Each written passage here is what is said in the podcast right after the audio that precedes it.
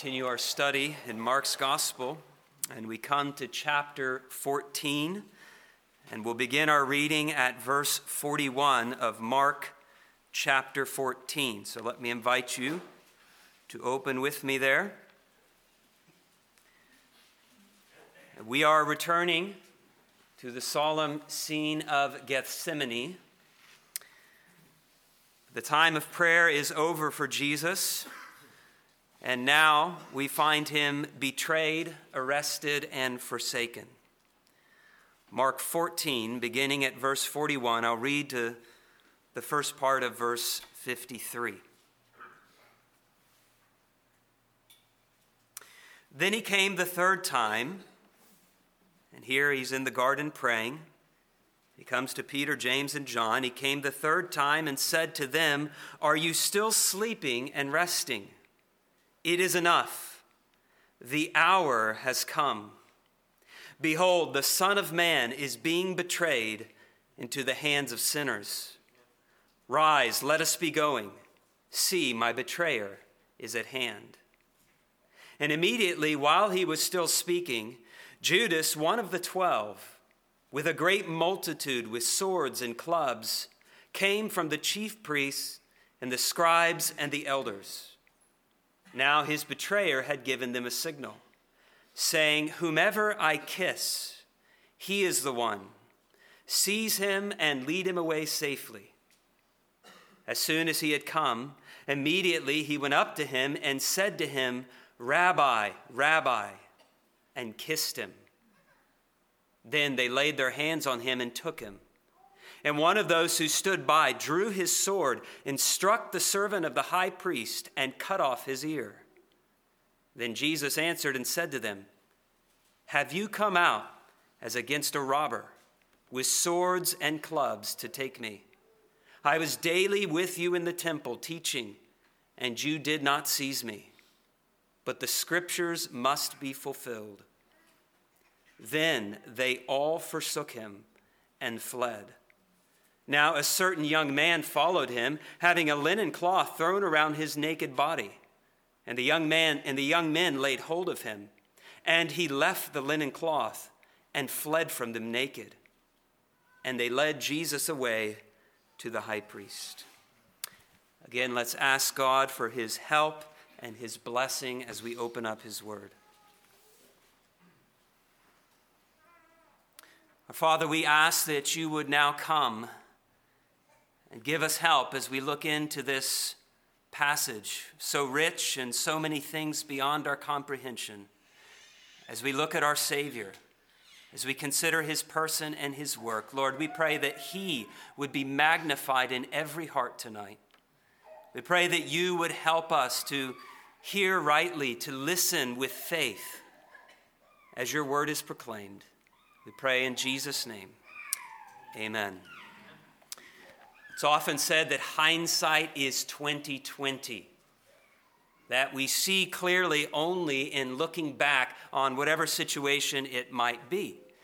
And this is sometimes true even of life's most significant moments. In the moment, the true importance of the events that are unfolding are not seen by us. It's only when we look back that we can call that moment momentous and say, "Ah, that was truly significant, but I didn't see it at the time." And you know, there's other times that we're quite aware that in the moment it is significant. Be it a happy occasion, your baptism, maybe the day of your proposal, wedding day, birth of your first child, on and on. You know that the day that you're expecting is a significant moment. Or heavy times, you have a conversation that you know that you need to have, and it's going to be significant. A major surgery of a loved one or yourself, test results that you're waiting on, and that doctor's appointment where you're going to hear the results of that important test. We know in the moment that what is happening is significant.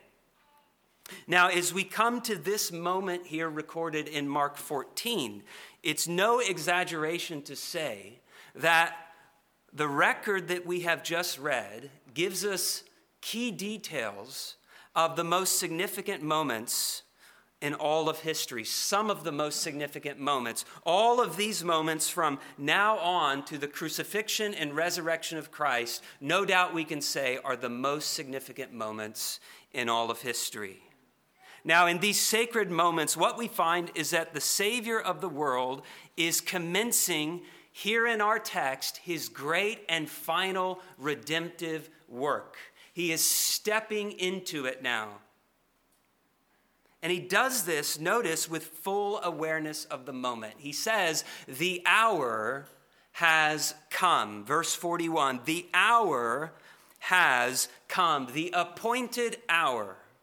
It's here. He sees in the present with 20/20 vision. He understands. He has absolute clarity. He knows who he is.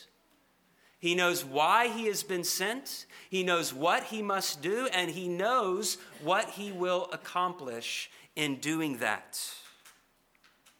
So here's the one sent forth by God, as we read in Galatians 4, when the fullness of the time had come. Here is this one, about to accomplish the greatest imaginable work, the salvation of sinners. And he now rises and he advances to face the very hour for which he came into this world. That's what we have here. So there's something truly awesome and glorious about this moment here recorded in Mark 14. No doubt when the Father was looking at Christ here in the garden, that he was well pleased with his beloved son, looking with perfect delight upon him. And as we look here, may we do so to the delight of our soul, looking at our Savior and to the praise of our Savior. So we see Jesus going forth calmly and resolutely and courageously to continue down the path of obedience that he has been trotting his entire life. And though for a moment there in the garden he shrunk back in horror at what awaited him, at all that his obedience would mean for him as the sin-bearing substitute. Think of it. Consider the words of a modern hymn that puts it well, summarizing what we saw in the garden over several sermons as we were looking at it. To see the King of Heaven fall in anguish to his knees, the light and hope of the world now overwhelmed with grief.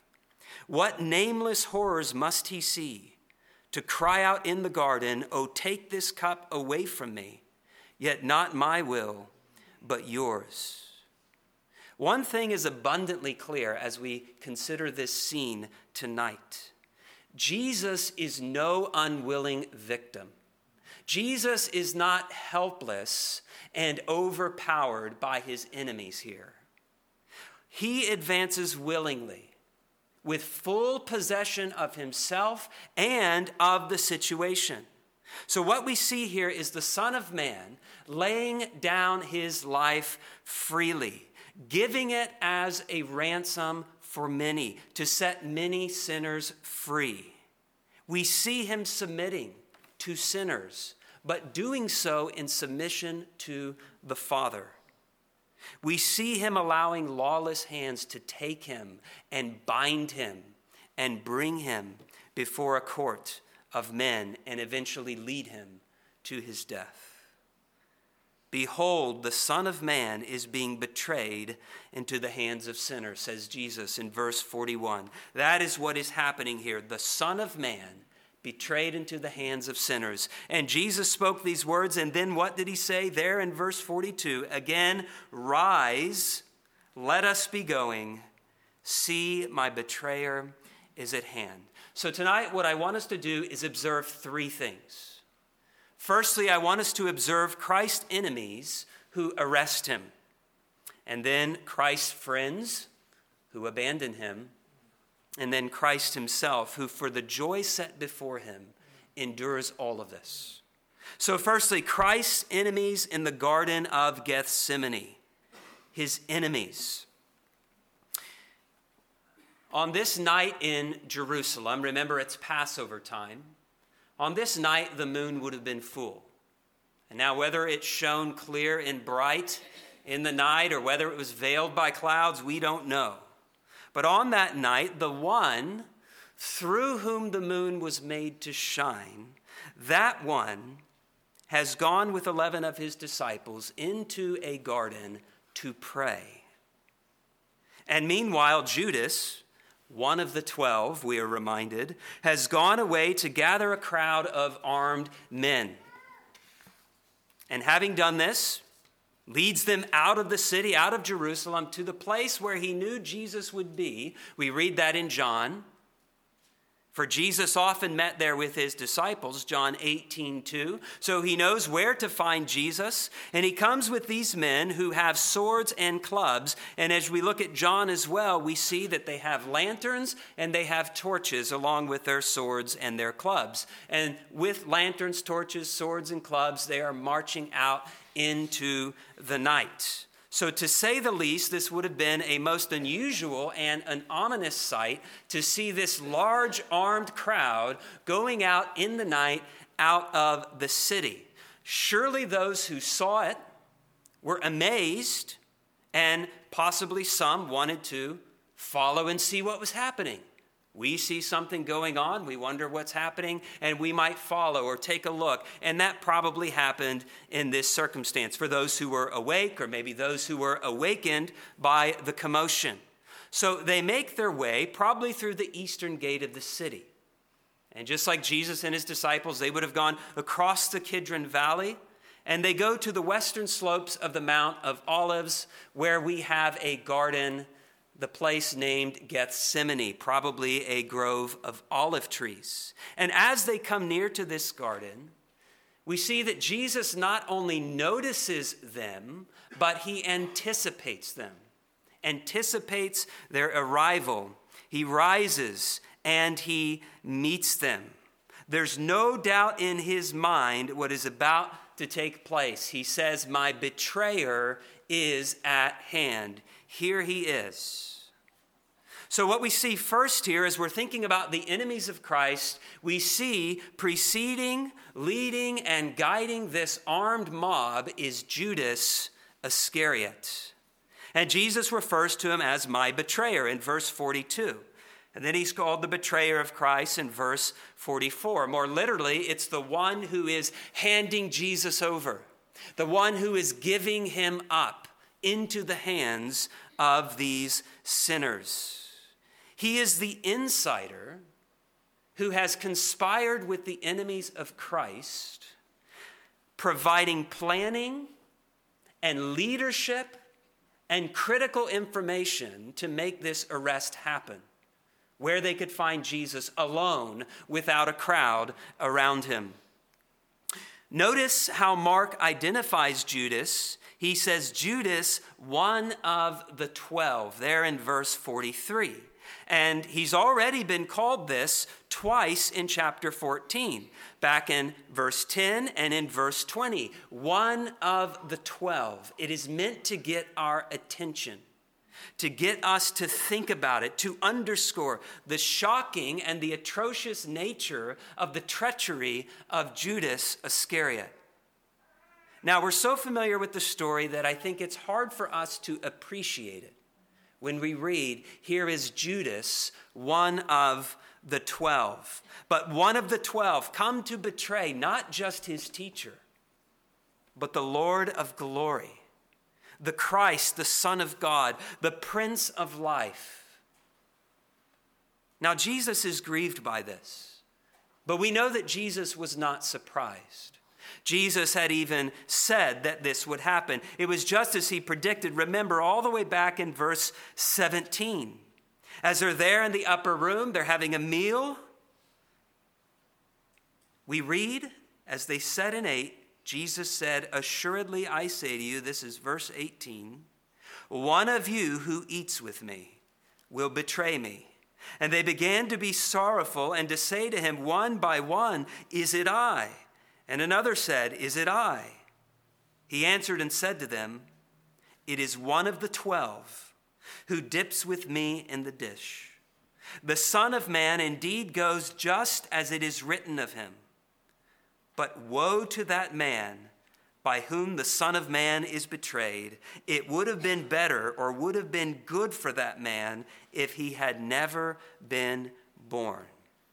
Now, it's that man who heard those words, that man who now comes to the garden, and he has no problem finding Jesus.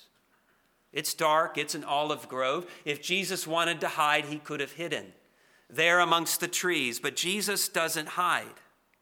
In fact, he's actually risen to meet his betrayer, and his betrayer wastes no time in carrying out his wicked plan. Judas had given them a signal. There was this agreed-upon sign by which they could identify Jesus, and he gives them specific orders. You have that in verse 44. His betrayer had given them a signal saying, "Whomever I kiss, he is the one. Seize him and lead him away safely," or lead him away under guard is another way we could translate that. So what we see is that Judas has made very careful plans in order to make sure that Jesus is apprehended, that he is handed over. Now, the signal might seem unnecessary. You say, didn't everybody know Jesus at this time? Wasn't he well known, especially there in Jerusalem, and all that has happened that week? But Judas wants there to be no uncertainty here. And also, it's dark. So perhaps it would have been hard to see, to look at faces and determine who was who. But whatever the case, the signal that he chooses, it was a customary greeting, but it is especially diabolical. One man highlights it with these words, and he says, "A devilish refinement distinguishes this signal. The symbol of most intimate affection and love, the kiss, is made the signal for marking the traitor's victim for the army of his captors." And now Mark, with his usual brevity, records the betrayal and arrest in verses 45 and 46. And he simply says, as soon as he, Judas, had come, immediately he went up to him and said to him, "Rabbi, Rabbi," and kissed him. Then they laid their hands on him and took him. I think it's worth noting that Mark uses a different form of the verb to kiss in verse 45. So you see when it says he kissed him, but then in verse 44, it says they'd given a signal, "Whomever I kiss." There's a different form of the verb. In verse 45, we have the verb phileo prefixed, so it's kata phileo instead of phileo, and it might simply be a stylistic variation. Some people would say that. I'm inclined to think that at the very least, Mark wants us to see this. He wants to draw attention to the kiss itself. It's right after the next verse. He says, "kiss," and then there's this intensified form of the verb when he says that he actually did come up to Jesus and to kiss him. So I think there's something here more than stylistic variation. Perhaps Mark is conveying that Judas was rather emphatic in this kiss, so that nobody would miss it, that all would see this signal that they had agreed upon and say, "This is the man to take." So he's emphatic, most likely, in giving this kiss. You think about this, that Jesus was betrayed with a kiss, that Judas could come to him and look him in the eyes, even call him "Rabbi, my teacher," and give him this kiss, all the while, as he's pretending to love and have this respect for Jesus, there's hatred in his heart, and his purpose is to betray him, and for 30 pieces of silver. It's hard to imagine a greater act of hatred and hypocrisy. Hard to imagine a greater contrast between two persons. As one man says, "Where did personified goodness, Jesus, and consummate wickedness, Judas, heaven and hell, where did they ever meet in more open and awful contrast?" It's sobering to think of this. It's sobering to think that such wickedness proceeds out of the human heart. This is wickedness and hypocrisy proceeding from the human heart. Yes, he was overcome, filled with the devil, possessed. We read that in John. But this is the human heart. And where the human heart can get to, left alone entirely, without any grace to prevent it from getting this hard. So it's sobering to think about this. It grew on the soil, says one man, of human nature, this treachery and this hypocrisy. So here alone is proof enough of man's need of salvation, that such is our heart by nature, that it could be so hard that it gets to the point that the Son of God would be betrayed with a kiss. So surely man needs a redeemer. Man cannot redeem and save himself. But also it's a great warning to all of mankind as we look at this, of how hard the heart can become. And we ask this question: how many in this world even now betray Christ with a kiss? They show some outward love to him, or at least they want to appear to show a devotion and a love for Christ. Maybe to be at church, to sing, and to do all of the things that would appear to show that really they have a respect and a reverence for Christ. All the while there's hatred in their heart. There's rejection. There's no regard for his word. It's just outward. There's no inward reality. In a sense, is this not to betray Christ with a kiss? How many who say to Christ, "Lord, Lord," will hear him say to them, "I never knew you. Depart from me, you who practice lawlessness." Jesus says, "If you love me, you'll keep my commandments." And how many would say, "I love Jesus," and yet there's no desire to follow him, to keep his commandments? So there's something very sobering here about not only human nature and our need for a Savior, but for us even to consider. But consider briefly those who accompany the traitor, and they're led by him to the garden to lay hands on Christ. We see this. Look at verse 43. Immediately, while he was still speaking, Judas, one of the 12, with a great multitude, with swords and clubs, came from the chief priests and the scribes and the elders. It's a great multitude. How many? We don't know.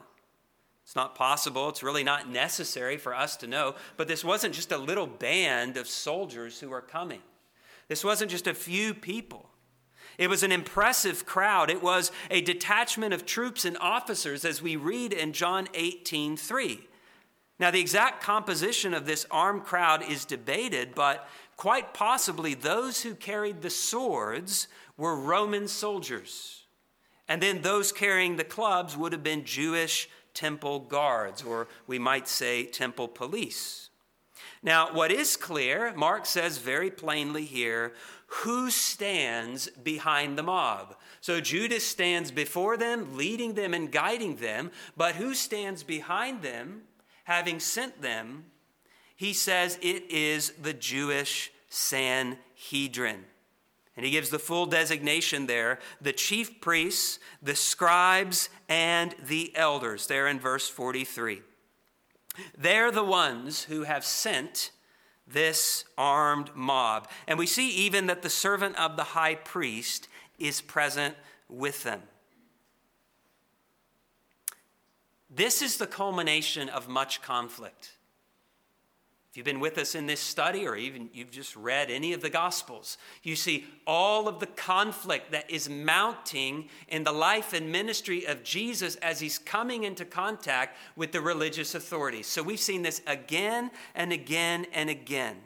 This is the culmination of much conflict, rising opposition to Christ, even as far back as chapter 3. When Jesus dared to heal somebody on the Sabbath, and then the Pharisees begin to plot with the Herodians against him how they might destroy him. That's back in chapter 3. But most recently, remember earlier, it's the same week, we call it Passion Week sometimes. Jesus has silenced his enemies who challenged him in the temple. Go back and look at that in chapter 12. It's been a little while. But you have all of these enemies coming to him, and he's silencing them. And even this exact same coalition we read, the chief priest and the scribes and the elder, we read there that they, back in chapter 12, in the temple, came up to Jesus and questioned his authority. By what authority are you doing these things? And again, this is the Sanhedrin. This is what we might call the Supreme Court of the Jews. And these are the three main power groups that made up the Sanhedrin: the chief priests, the scribes, and the elders. So these are the ones who are sending this armed mob against Jesus. But they weren't willing to arrest him then in the temple. They had opportunity, as Jesus will say, but they do it here at night for fear of the people.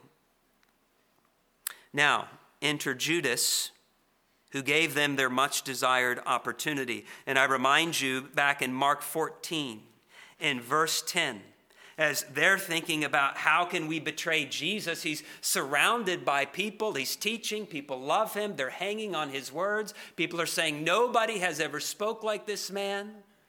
They're hearing about all of his miracles and his works, so how are they going to betray him? Well, Judas Iscariot, reread, one of the 12, went to the chief priests to betray him to them. And when they heard it, they were glad and promised to give him money. So he sought how he might conveniently betray him. And this is the fruit of that planning. Now we ask the question, why did they send such a great force? All of these people with clubs and with swords, maybe in part to send a message, as if to say, here's a dangerous man, this Jesus of Nazareth. He really is a great threat, even one who may act violently. We better come armed with swords and with clubs. You see how that could be part of what they're getting at. But also, I think, out of fear and just blind ignorance about who Jesus is. By now, it should have been clear, abundantly clear, that Jesus was not a violent man, that the kingdom that he proclaimed was no earthly kingdom, that his kingdom was not to be established and ruled by the sword. So there is a blindness here, a hardness of heart that we see again and again. And they're just going from hard to even harder, from blind to blinder. A more definitive answer, though, is given by Jesus as to why would they send this great force? Why would they do this and not do it earlier in the temple? Well, Jesus gives an answer, and it is the fulfillment of Scripture. So look again at verse 48 and 49. Then Jesus answered and said to them, "Have you come out as against a robber with swords and clubs to take me?" As if to say, what is this? Who do you think I am? I was daily with you in the temple teaching, and you did not seize me. But the Scriptures must be fulfilled. So there's our answer ultimately. This is according to the Scriptures, to prophecy that must be fulfilled, that Christ would be taken in this manner. And if we ask, well, what exactly? If we're to look at Old Testament texts, well, I think at least one thing is that Christ must be numbered with the transgressors. And we read that in Isaiah 53:12, that servant song, the suffering servant of the Lord. He must be numbered with the transgressors, not just as he's hanging between two criminals, but even now as they come out against him, as if he were some dangerous, violent criminal, and he submits to it, numbered with the transgressors. So we see here Jesus' enemies who arrest him. And the whole event is summarized by our Lord in these words: the Son of Man, speaking of himself, is being betrayed into the hands of sinners. He came to his own, and his own rejected him. The great lesson here for us to meditate on is even though he was taken by lawless hands, You have Judas plotting. You have all of these other men plotting to take Jesus and put him to death. So he's taken by their lawless hands. He's treated so wickedly and shamefully. We must remember it was all part of the cup that was placed into his hands by his Father, which he had determined to drink. And if we don't see that, then we won't understand what is happening here. It was all done according to the Father's will to save sinners. Betrayed by Judas, arrested by this armed mob from the Jewish Sanhedrin, but as we read in Acts 2, delivered by the determined purpose and foreknowledge of God. God is in control here. So let us learn to glory here in the outworking of our salvation as we look at Jesus here, betrayed and arrested in the garden. I want us secondly now to observe the friends of Christ. Christ's friends in the garden that night. And the facts are fairly straightforward. We know that Jesus has taken the 11 with him. Judas has already been dismissed. Takes the 11 with him into the garden, and he leaves 8 of them at the entrance of that garden. It was probably walled. And he takes 3 further into the garden. And then he goes a little further himself where he prays and he's in agony. And now they all rise together, all 11 of them, along with Jesus, to meet his betrayer and the arrest party that is following this betrayer. And that there is in verse 42 when he says, "Rise, let us be going. Let us go and meet them." So following the betrayal and arrest, we read these words as we're thinking now about the friends of Christ. Look at verse 47. "And one of those who stood by drew his sword and struck the servant of the high priest and cut off his ear." John confirms for us that this bystander, it's just an unnamed bystander in Mark's account, but this bystander who drew the sword was none other than Peter. And the servant was named Malchus. And Luke adds that before this, they, possibly all the disciples, at least 2 of them, but they had asked Jesus, "Lord, shall we strike with the sword?" That's in Luke 22:49. And apparently Peter doesn't wait for an answer, but he pulls out his sword and he strikes. He strikes impulsively and foolishly, aiming for this man's head. Now, the suggestion that it was a deliberate insult, and I have read that this was a deliberate insult, him cutting off the ear. To me, I don't know these things, but to me that seems absurd as you think about it. So in the heat of the moment and in the dark of this night, that Peter, a fisherman by trade, would be able to pull out his sword and carefully slice off the right ear of this man in front of him. I don't think so. I think he was going for his head, and this man dodged the fatal blow just barely and had his ear sliced off. But Mark says no more here. He just reports that, and then we have the answer of Jesus. But in the response of Jesus there in verse 48, even there, that response certainly suggests that Jesus did not approve of this violent action of Peter taking out his sword and cutting off the right ear of the high priest's servant. It would only serve, think about it, to justify in the minds of all those enemies who've come out against Christ, it would serve to justify in their minds the decision to come armed. And they would say, "See, he is a dangerous man. See, we did need a mob, and we did need clubs and swords." But as we glance at the parallel accounts, they leave us with no doubt that Jesus was displeased. So Matthew, he says, "Put your sword in its place."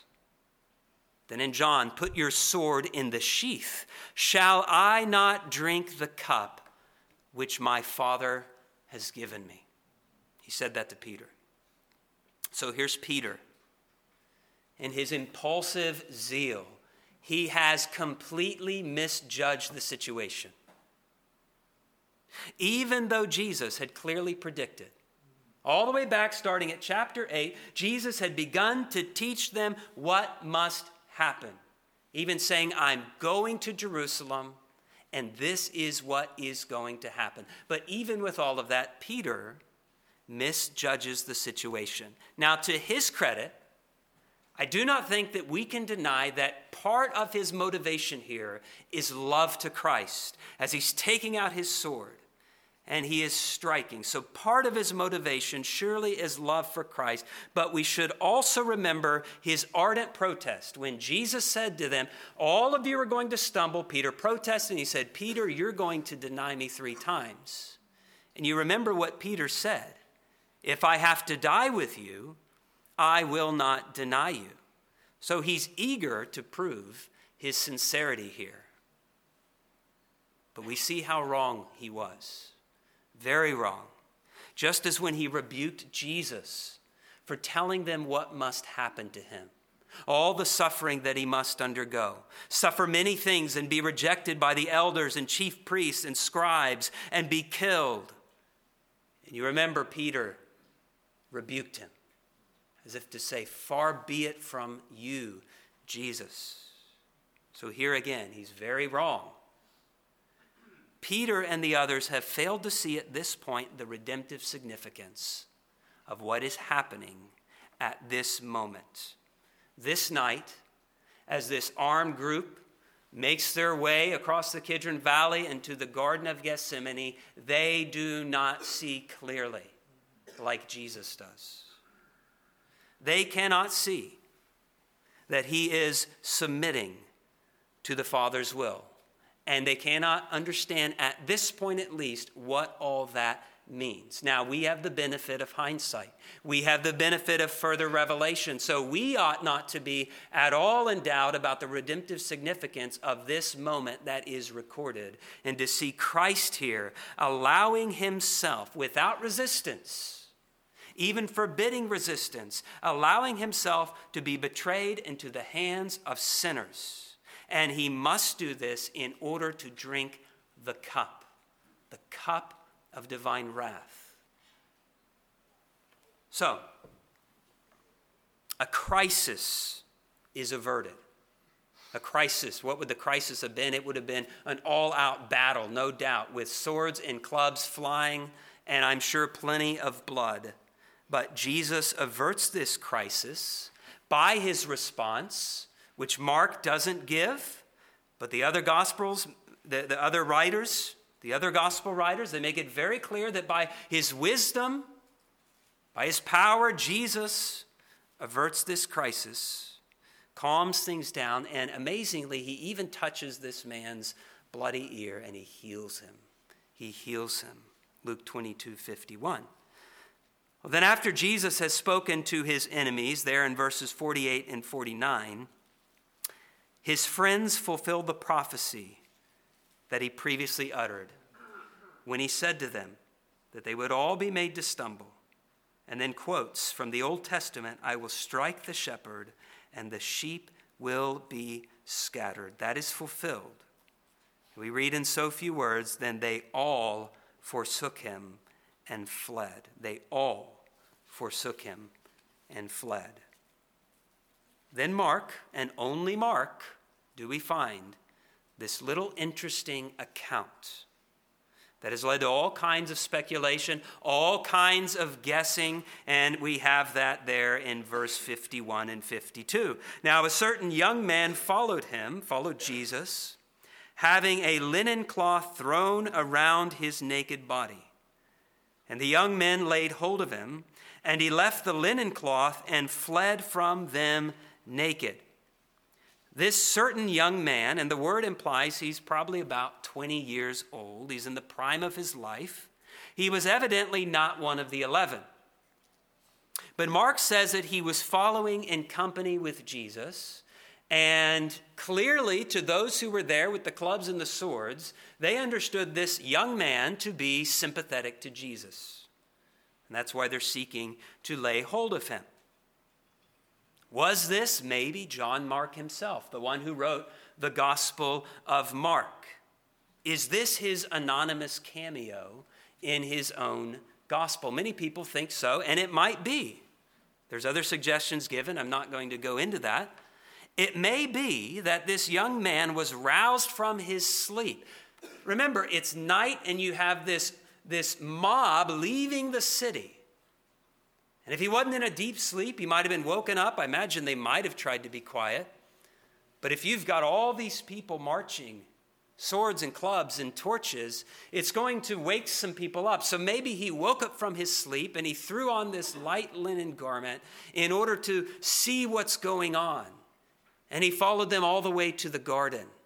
And as he recognizes Jesus, he stands with Jesus in that moment. So that's possible also.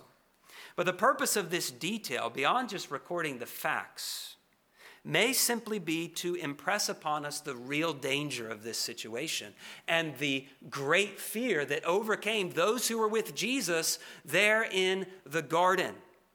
So afraid is this young man that as they begin to seize him, he wiggles away and leaves his garment and runs off naked into the night. So it's just a little detail that helps us enter in a little bit more and to see how dangerous and how frightening this circumstance would have been. And what a contrast to the calm composure of our Lord. So Jesus is betrayed. He's arrested by his hard-hearted enemies, and now he's forsaken by his faint-hearted friends. And he's left alone in the hands of his enemies. And we're reminded the good shepherd must lay down his life for his sheep alone. And surely, as we think about this flight of the disciples, it's blameworthy. It's something that they later would grieve and be ashamed of. They said it wouldn't happen to them, and it did happen to them. So no doubt later on they're going to look at this with shame. And we know what the Lord did in their lives and how he used them later. But this is something blameworthy. They were totally unprepared for this trial. And we already knew that because in the garden when Jesus said, "Watch and pray that you may not enter into temptation," they were sleeping. So they were not ready for this trial. And so they were made to stumble. And they, as one person puts it, they fall to pieces here. But I'm still thinking about this question, and I don't know, but how much are they to blame here? What else could they have done? Armed resistance being forbidden by Christ. Two options, I think, really are before them. They could be bound and led away with Jesus, or do what Peter did and follow at a distance as Jesus is taken away. But we saw that it would have been better for Peter not to do that. Or they could run. Those are their options. It's interesting and it's touching to look at John 18. And Jesus says this, "If you seek me, let these go their way." So they didn't just flee, they did flee. And they're to be blamed, but Jesus says, let them go their way. There's a tenderness here, a love here, a patience here for his friends who are failing him in this trial, in this great crisis. There's a compassion. Jesus knows they can't handle it right now. Let them go, run, because if they're taken, Jesus knows their faith might fail at this point. Now, surely we would have been no braver and no stronger in the garden.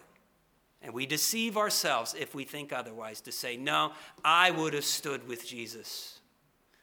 And I would have been there, perhaps maybe by his side or staying a little bit further back at a distance with Peter. But had we done that with Peter, would we have been any different than Peter? Or would we have fallen greatly as he did? And I think if we're honest with ourselves, we'd have to say we cannot be so confident in our own strength. Now, the truly remarkable thing as we think about this is that Jesus is laying down his life, proceeding with his determination to do so for these and many others who have failed him and will fail him. So the friends are fleeing, and Jesus isn't saying, all right, forget about it. He's saying, no, these are the ones I've come to lay my life down. That's an encouragement to us. They're failing Jesus, but Jesus isn't going to fail them. He is a friend, the truest friend of sinners. Weak, stumbling, failing sinners. Jesus is the friend of sinners who lays down his life for sinners, but also will always be by our side. And this brings us back to really the focus of this passage, which is Christ himself. And so finally, we observe again Christ. We behold Christ betrayed, arrested, and forsaken, and all of this most willingly.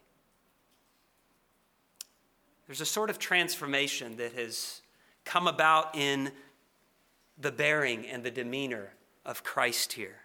From the intense agony and the prayers in the garden, he rises ready to take that cup and to submit to the will of the Father.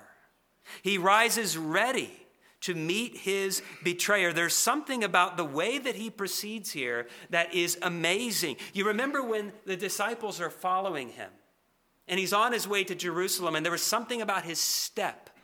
And it says they were amazed and they were afraid as he's going to Jerusalem. How much more here? There's something about the way he is moving forward and the work that he's come to do that's amazing and glorious and almost beyond words.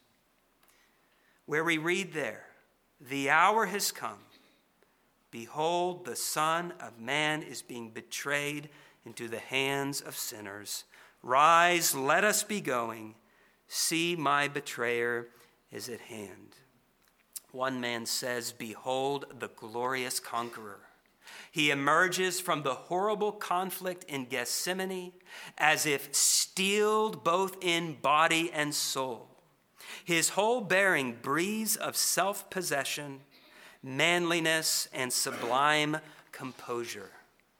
And we're going to see this as we go further into the passion narrative again and again, this sublime composure of Christ as he's determined to do the will of the Father. And as I said at the beginning, Jesus here is shown to us as a most willing victim.